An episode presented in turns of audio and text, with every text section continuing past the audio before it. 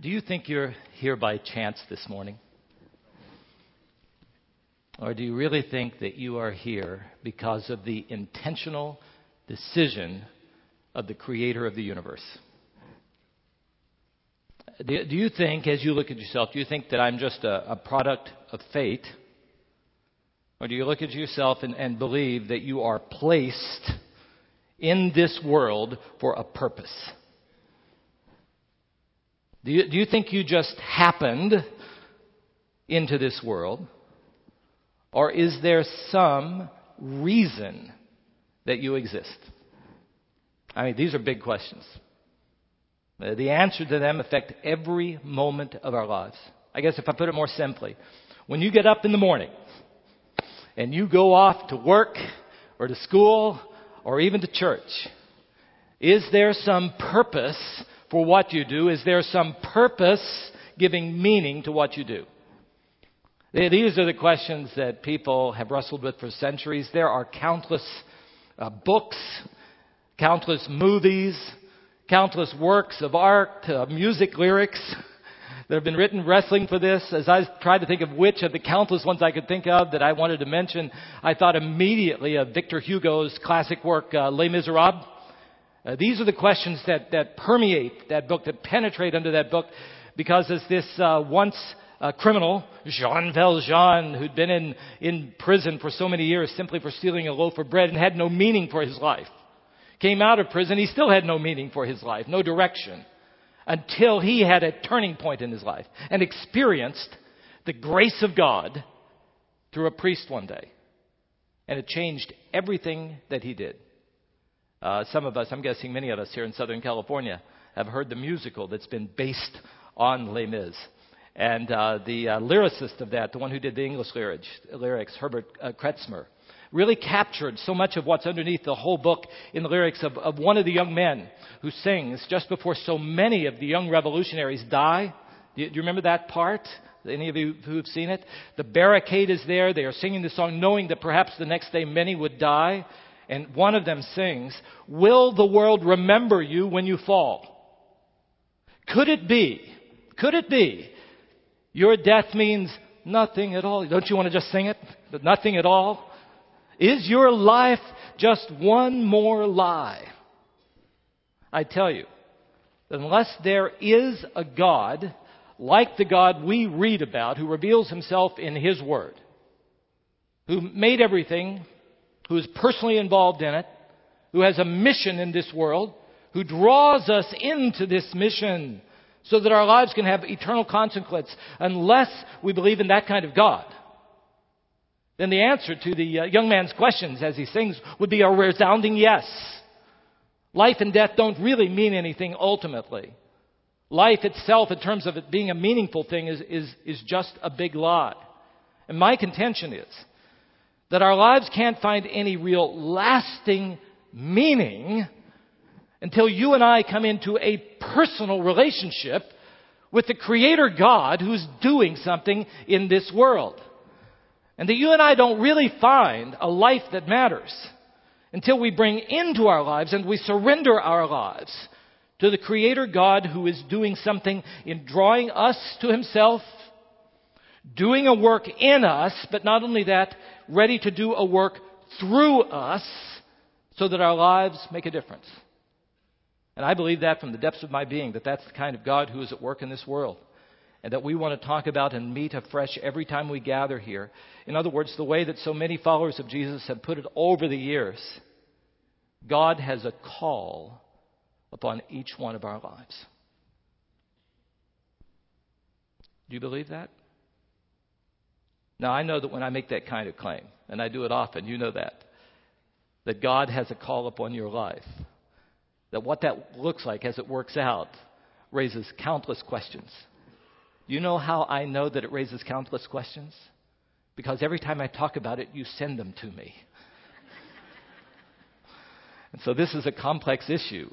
Questions like Does this sense that there is a call from God mean that all of us are called to be pastors or missionaries. No. Does that call mean that you and I should be able to expect, especially in the light of the kind of messages that we've been having, that we should be able to hear one day a voice coming out of a burning bush, or maybe smoke signals coming out of the worship folder, telling us specifically what it is that God has made us for, so that we never have any questions the rest of our lives and every moment is directed? No. Will this call of God be something that means that we no longer have to continue to seek God in His Word, His morals, and His ways to understand how He works? Does it mean that we don't have to gather here and to hear afresh from Him? The answer is no. So, what am I saying? I'm just telling you, God's made you for a reason. I'm going to be telling you today that every day and every moment of your life matters. I am saying that the God who created this universe made it for a reason. There's something He is doing in this world. There's a linear direction for this world. There's a mission of God in this world. And what that means is it has implication for your own life. God's mission in your life is He's going to make you what He created you to be. So that when He's done, you and I are going to be complete in Christ conformed to the image of Christ. And not only that, his mission is not only what he will do in us, but one of the beautiful things is, the Bible keeps telling us, a part of God's mission is that he draws us into it. He uses people like you and me to do what he's doing in this world until people of every tribe and language and nation have come to know him and found life through him and give glory and praise to him. I, I am saying that even when you and I are unsure about why do I have this job or no job, that God knows. I'm telling you that even when you and I are unsure about why am I having to go through this trial today? Why is life so hard? That it is not outside of what God is trying to do if we can learn to trust Him. And I'm even saying that if you find yourself stuck in a bad relationship, or no relationship at all, it seems like, that God will use even those times to do His work in you and me and put us in places that we would never otherwise have gone and do His work there. I'm telling you that there is a way that in the midst of those times where we don't quite know what He's doing, there is a way that He would have us to live, which is one of the reasons we need to come here week by week by week and come to know this Word week by week by week. Because God is ready to do His work in us and through us in good times and say, Send us those, Lord. But also in bad times. And even in those times that seem trivial to us. And it seems like we're doing stuff that makes no difference at all. God says, I put you in that place to do eternal things in and through you. And today we're going to look at that lesson again as we look at a really interesting man named Elisha. Louise read this so well. It's a great, great story. It's told in several different parts. We're looking at two of them. It starts in 1 Kings 19. If you brought a Bible, you can turn there. Otherwise, I'll just talk, talk you through it. The lessons that he teaches us about how we walk with him in this world. Where he still gives us this ability to make decisions, but even if we decide to obey or disobey, he's still going to get his work done. I mean, it's hard to figure that one out. But still, he, his uh, lessons like this teach us how God works in us and fulfills his call in and through us through this man named Elijah. So, what I'm going to do, I want us to look at the story really quickly, the story once again, and then some lessons. Just that simple. The story and then the lessons. Okay, the story. Uh, 1 Kings 19, when you open it up, you see what Pastor Jeff Leo talked about last week the, this famous prophet named Elijah. And in the first part of 1 Kings 19, we see him have this magnificent, miraculous triumph over the prophets of Baal and evil King Ahab. Remember that? So really, he should have been never again any doubts and never any difficulties. He's seen the power of God, right? And then in the very next scene, we see him in the pits of depression. You know, there are some scholars who look at that and say, you know, it must have been that they dropped the scroll and the story got mixed up because it shouldn't be like that. Those of us who come here, what do we say? Life is like that. We are like that. We come here one day and God speaks to us and we go out singing hallelujah and then the next Monday we wake up in the pits of discouragement. That's happened with Elijah. So when you meet him, when you come to uh, verse 15 of 1 Corinthians 19, Elijah's in the pits. I, I'm telling you, he's hiding away in a cave. He's running from Ahab. Um, he, he's hiding his face because he feels so alienated and alone. There are no other ones, God. I'm the only one who is here. He is tired. He is worn out. He just wants to give up. But God won't let him stay in that pity trip. I have a call upon you, Elijah, and my call is to go out and tell some other people about their call. So he goes out and anoints three people for service. And only one of them to what we call professional ministry. One of them to be a prophet, but the other two, are, of all things, are to politics. The only one we get any details about is the prophet Elisha, so we will look at him. And the story has several parts. Part one. When you meet Elisha in 1 Kings 19, the man that we meet is a rich and comfortable man. He's living the life that almost everybody in his world would have wanted to live. Now, as Louise was reading, you may say, I didn't really see that. But it's there. And it's there because when we meet him, he is plowing in a field. There are 12 yoke of oxen, so there are 24 oxen in that one field, and he's just doing the 12th. The very way the Hebrew writer puts it, and, and these Jewish story writers are so good. He puts it in such a concise way that he lets us know that this was a rich man. Uh, wealth was often measured by the number of cattle that you had.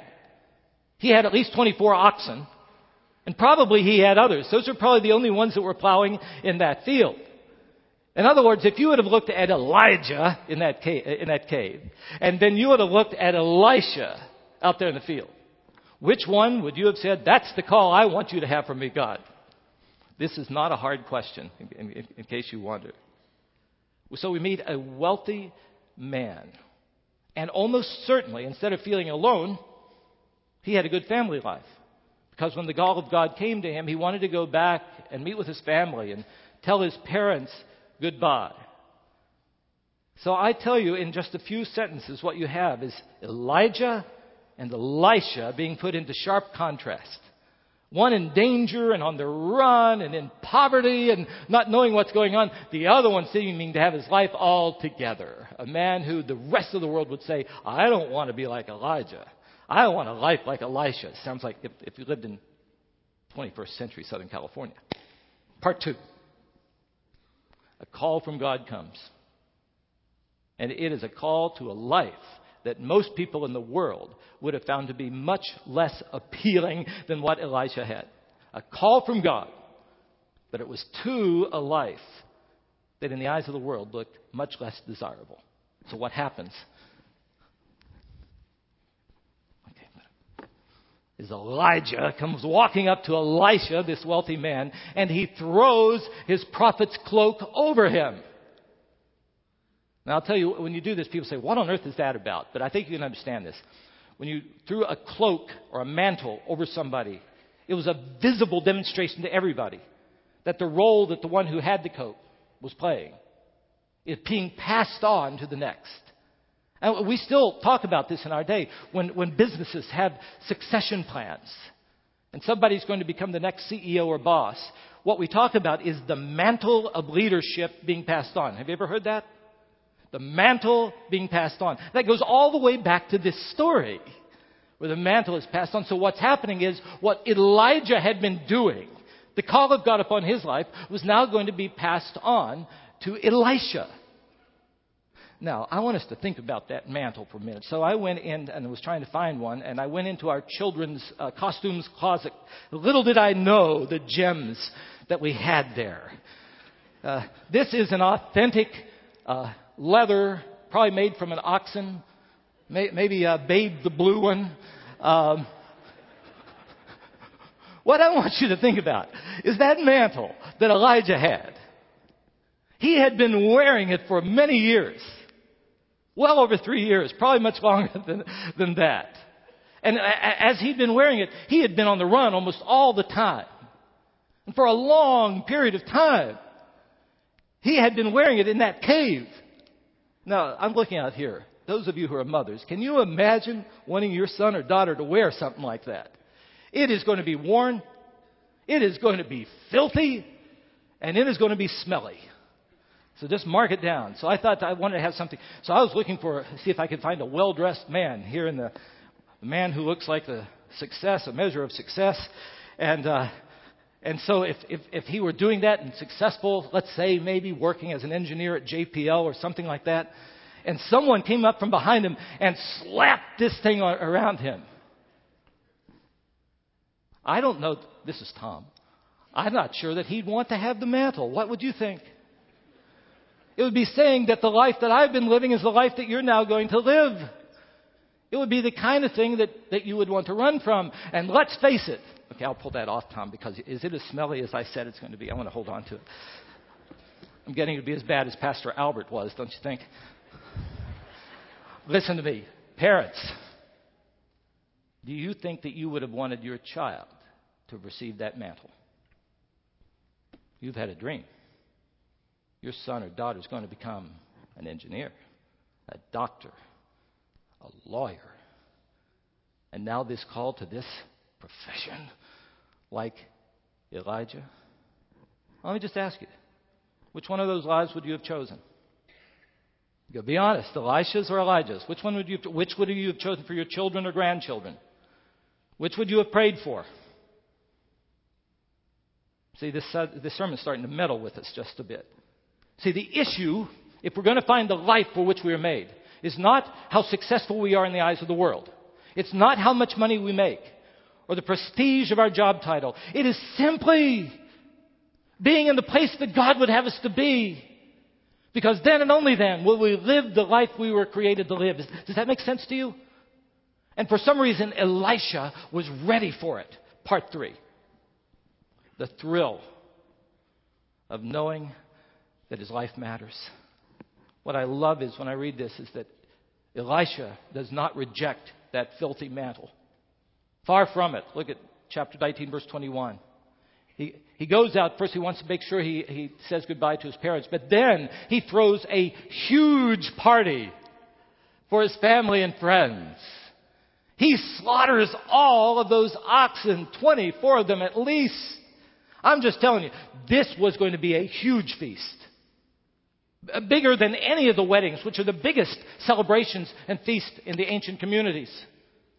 It was a big celebration. Now the question comes up. Why was he going to celebrate? When he was going to have a life that was going to go from comfort to danger and from riches to poverty. Would you celebrate that? You won't respond to me, will you? The answer is no. I, I just, I already know you well enough. The, I know myself well enough. I'll just tell you. But here's what I jotted down what I think Elijah is saying by throwing this party.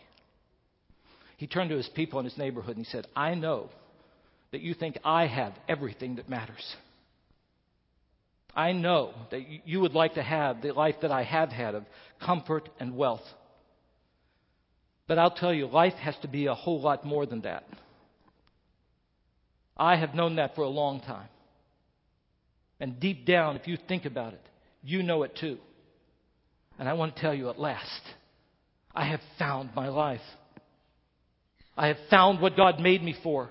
I know that God made me and He's made me for a reason. I am now going to live in obedience to His call. Woohoo! That, that's what's going on right here.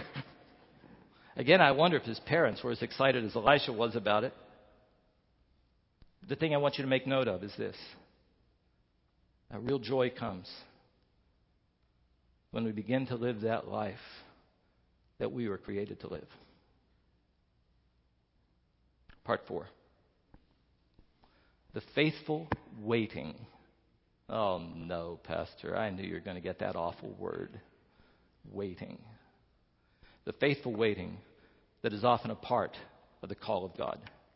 When you move over to the second part of the story in 2 Kings chapter 2, beginning with verse 8, 18 years have passed. 18 years. That means that after hearing God's call and getting that mantle put on, after throwing that big feast, Elisha had served for 18 years, simply as Elijah's apprentice, as his, as his assistant. Now, I'll tell you, I know it's important to have times of training and internship But 18 years? And I gotta add this too. I don't think Elisha was all that young when the mantle had been put on him in the field. A lot of times when you have the flannel graph, any of you old enough to remember the flannel graph we'd have in Sunday school, Elisha was always really young and Elijah was always really old. I don't think Elisha was all that young. Why do I say that? Because even though his parents were still alive and he wanted to say goodbye, it's very, very clear that the one who had been given charge of the family decisions was Elisha. Perhaps his father was frail, mentally not strong. Uh, Elijah had become functionally the patriarch of the family. So I'm doubting that when that mantle was put on him, that he was a teenager. And so for those of us who are no longer teenagers, that's probably 12 of us who are here, um, the call of God can come into our lives much later than we'd anticipated. That means there's hope for us if we haven't found it yet, right? There's still something that God is going to do in, our lives, and that was happening. But then to have to wait 18 years. and after that time, when you come to 2 Corinthians 2, uh, did you notice as Louise was reading it, she read that so well with all those hard words in there. As once uh, Elisha had come to a point after 18 years that he wondered if this was real. He needed to have a little hand holding. Elisha, Elijah, he said, I, I know that it, your time is close uh, for you to be taken. Now, will you confirm to me that I'm going to be the one who's your uh, successor? And, and that's what's meant when he said, Will you let me have a double portion of your spirit? Many people have thought that he's asking for two times as much power as Elijah had. That's not what he's asking. A double portion would go to the firstborn in a family. And, and if you look at verse 7 of 2 Kings uh, chapter 2, uh, there were at least 50 other prophets who were serving God in different ways. And again, that's reconfirmed in verse 15. You see what Elisha's asking. Now, originally, I was supposed to receive your mantle. Remember putting that smelly thing on me. But 18 years have gone past, and there are a lot of us around here, Elijah. Are, am I really going to be the one who is the main spokesman in the line of Moses and of Joshua? And uh, as Louise read, did you notice that as they were crossing the Jordan, Elijah and Elisha were there, and Elijah took out that coat and slapped the river with it, and it parted from right to the left, and they crossed over? Does that remind you of anything else in the Bible? Those of you who almost never go to church, you, you need to know this happened with Moses, and then the successor, it happened with, with Joshua. So when Elijah did this, he was the main spokesman in the line of God's major prophets. This is what Elisha is asking about. And I love Elijah's response. Well, uh, it's not, that's not for me to determine. You know, it's not my choice. That's God's choice. But I'll tell you this if, if you're here while I'm taken away, then, then you will be the one. Sounds so much like, if you look back at chapter 19, when Elisha had asked Elijah, Is it okay if I go back to my parents? Elijah had said, Well, what is that to me? It's not my decision. It's not between you and me, it's between you and God. A- ask Him. So we seek counsel, but you see that God deals with each one of us. That's the point I was trying to make when I began. Each one of us has a relationship to the Creator God. And so that's all that He would say to him. So, what's going to transpire? Ah, it's great. Um, Elisha gets the chance to see that chariot, that war chariot, come and take Elijah away? Is he going to be the one in the line of Moses and Joshua and Elijah? Let, let me just let let me just let the Bible tell you its story. Verses 13 and 14, 2 Kings 2. Elisha then picked up Elijah's cloak that had fallen from him, and he went back and stood on the bank of the Jordan.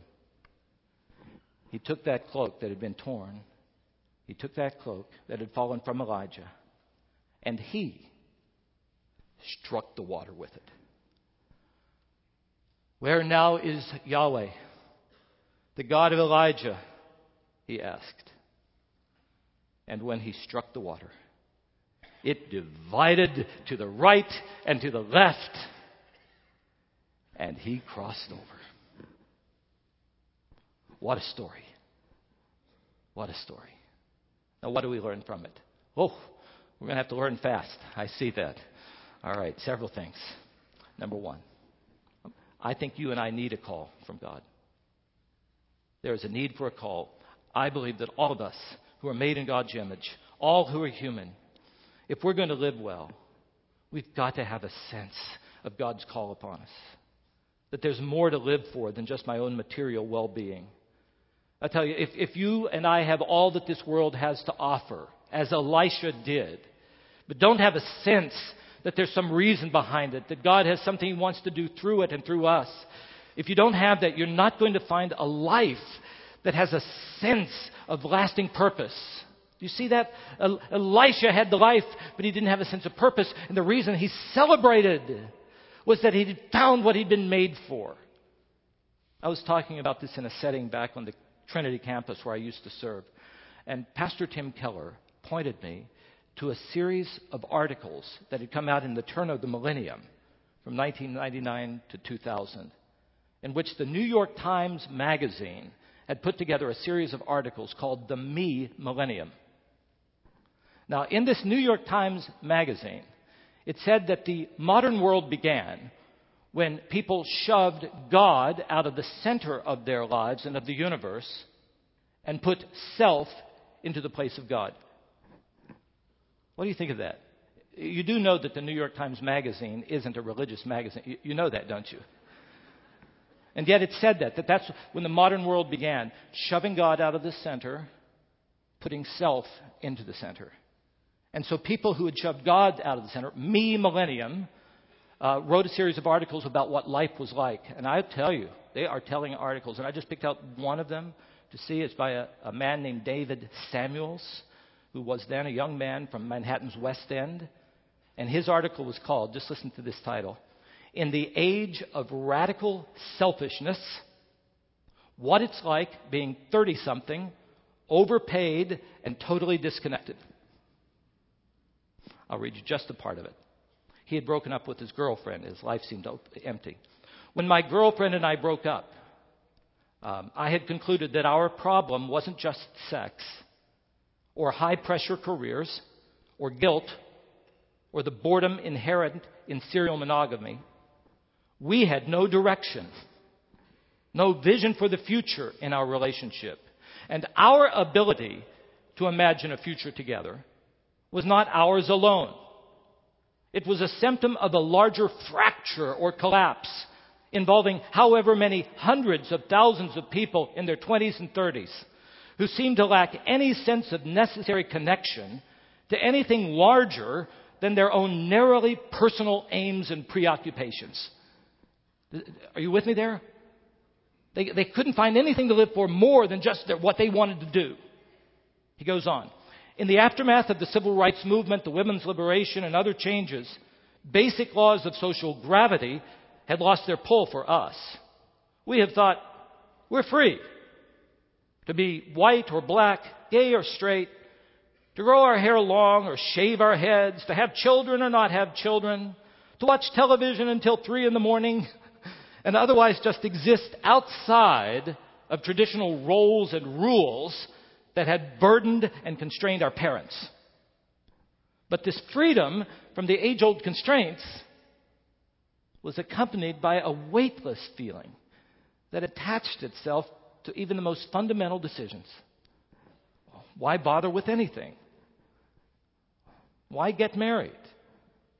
What are families for? I've written this down so you can look at it the harder I concentrated back then, the hazier that promise that living for self was real living became. The problem is that the self was never meant to save us from death or imbue our lives with meaning and purpose. The self is the root of selfishness. And selfishness is what makes us unhappy. Sounds like a preacher, don't you think? The world has been telling us for decades that the only way for you and me to find a real life is to be free from anything outside telling us what to do or how to live. So we are told in countless ways that the only way that you and I can enjoy life is to focus on ourselves, and that way of thinking has made its way sometimes into the church. The only way to enjoy a church is to have something that's focused on you and what you like.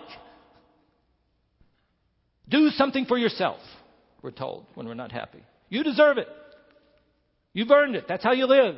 And the implication is that the only way we can have a happy world is when everyone everywhere is living for his or her own happiness. It's anarchy. and the result of all of that is mass unhappiness.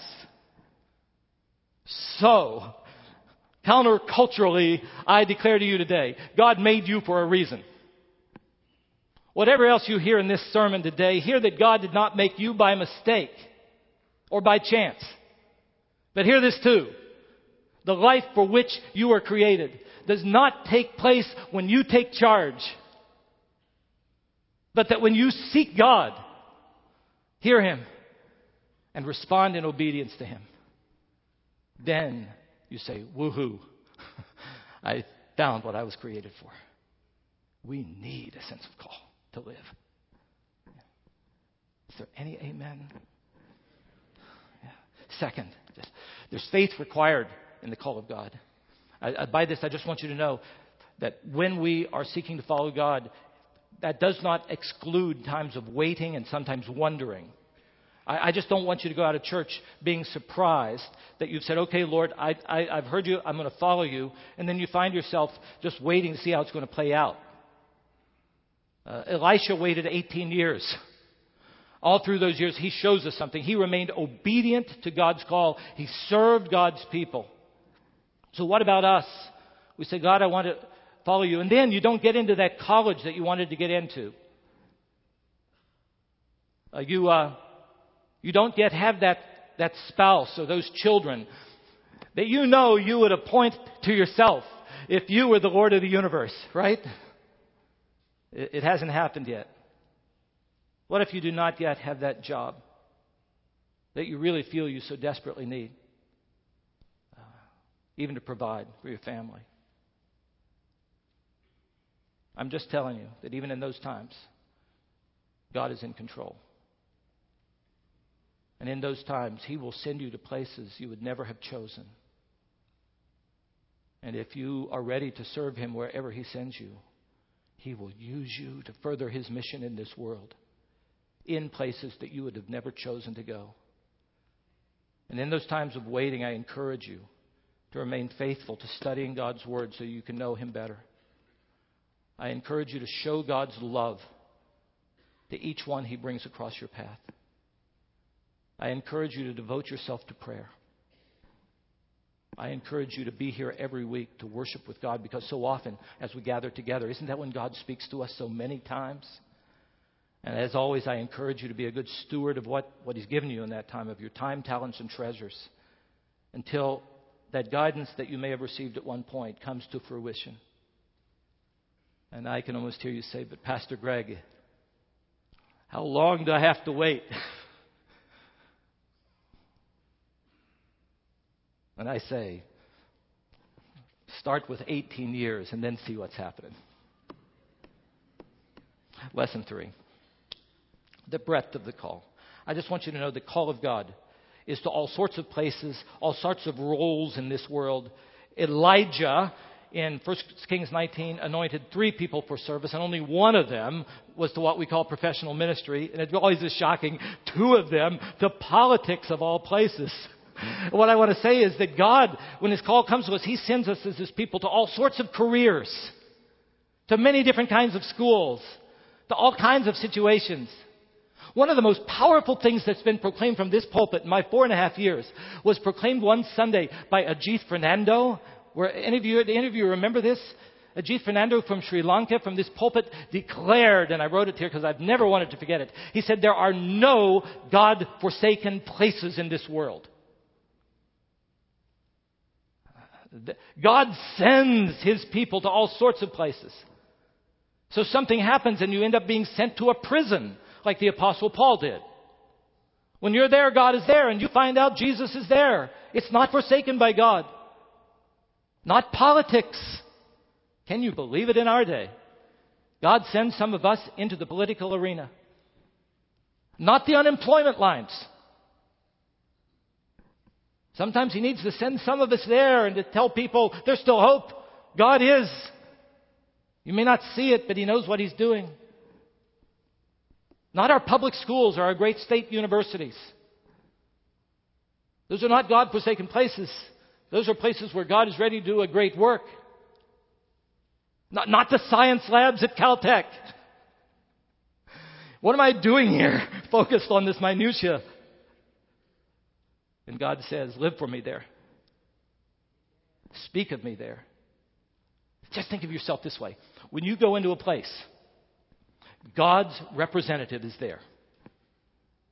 Have you thought about yourself that way?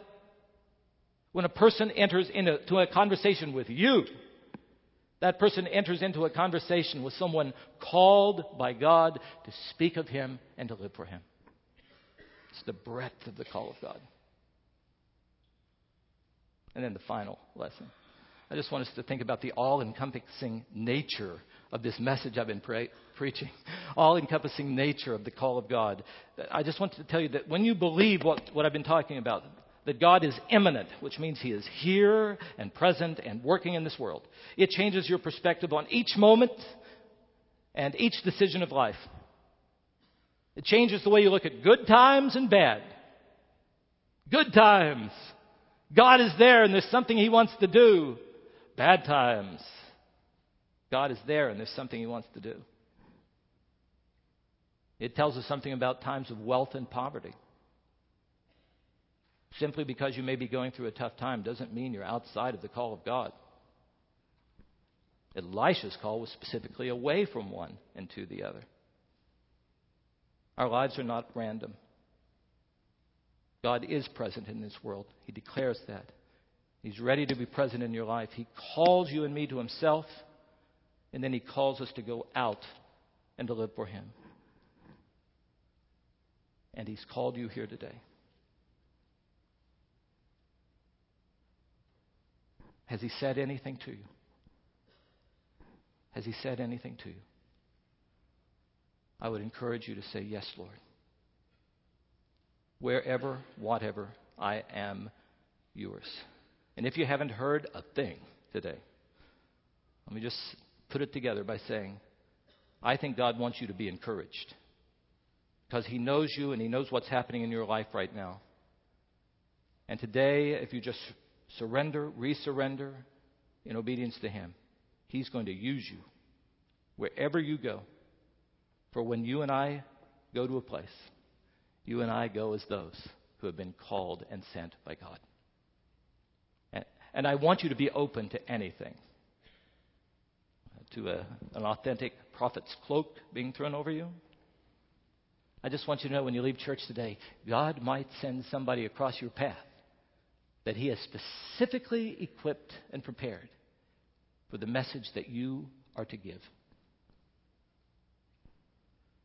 I tell you, when you think that way, doesn't it just sort of energize every encounter and every moment? And God wants you also not to be surprised. If the life that He gives you today or tomorrow is different from the one you might have chosen, His ways are not our ways. And someday you and I are going to see that His ways are always wiser and really understood from His perspective and really ultimately ours. They are always better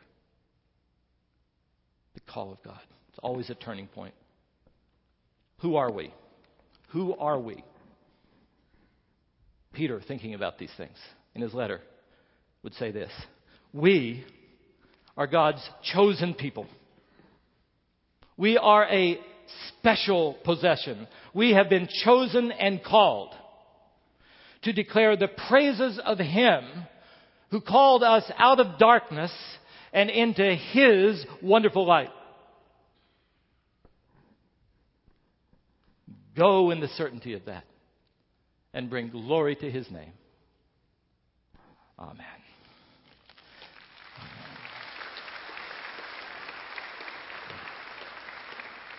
Let, let me lead us in prayer as our musicians come.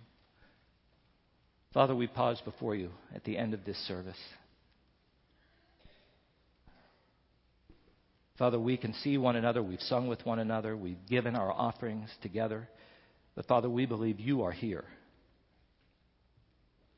And I pray that if there are some who have come today who have never, for the first time, said, I believe in you, And today is my day of turning from my own selfish way of living, giving you my sins, and receiving the forgiveness that comes through Jesus, your Son. I want to make Jesus my Savior. May this be your day of, of a turning point, of beginning to walk with God. I, I can only tell you life really begins when you do. For the rest of us who have gathered here, who have surrendered our lives to God, but so often go back home and take our lives back over, have this to be a day of, of reconfirmed full surrender to the God who loves you more than you could ever love yourself and has a life of eternal purpose and meaning in mind for you. Our Father, do your work in our lives, whatever that may be. We are yours. We want to live to your glory. In Jesus' name, amen.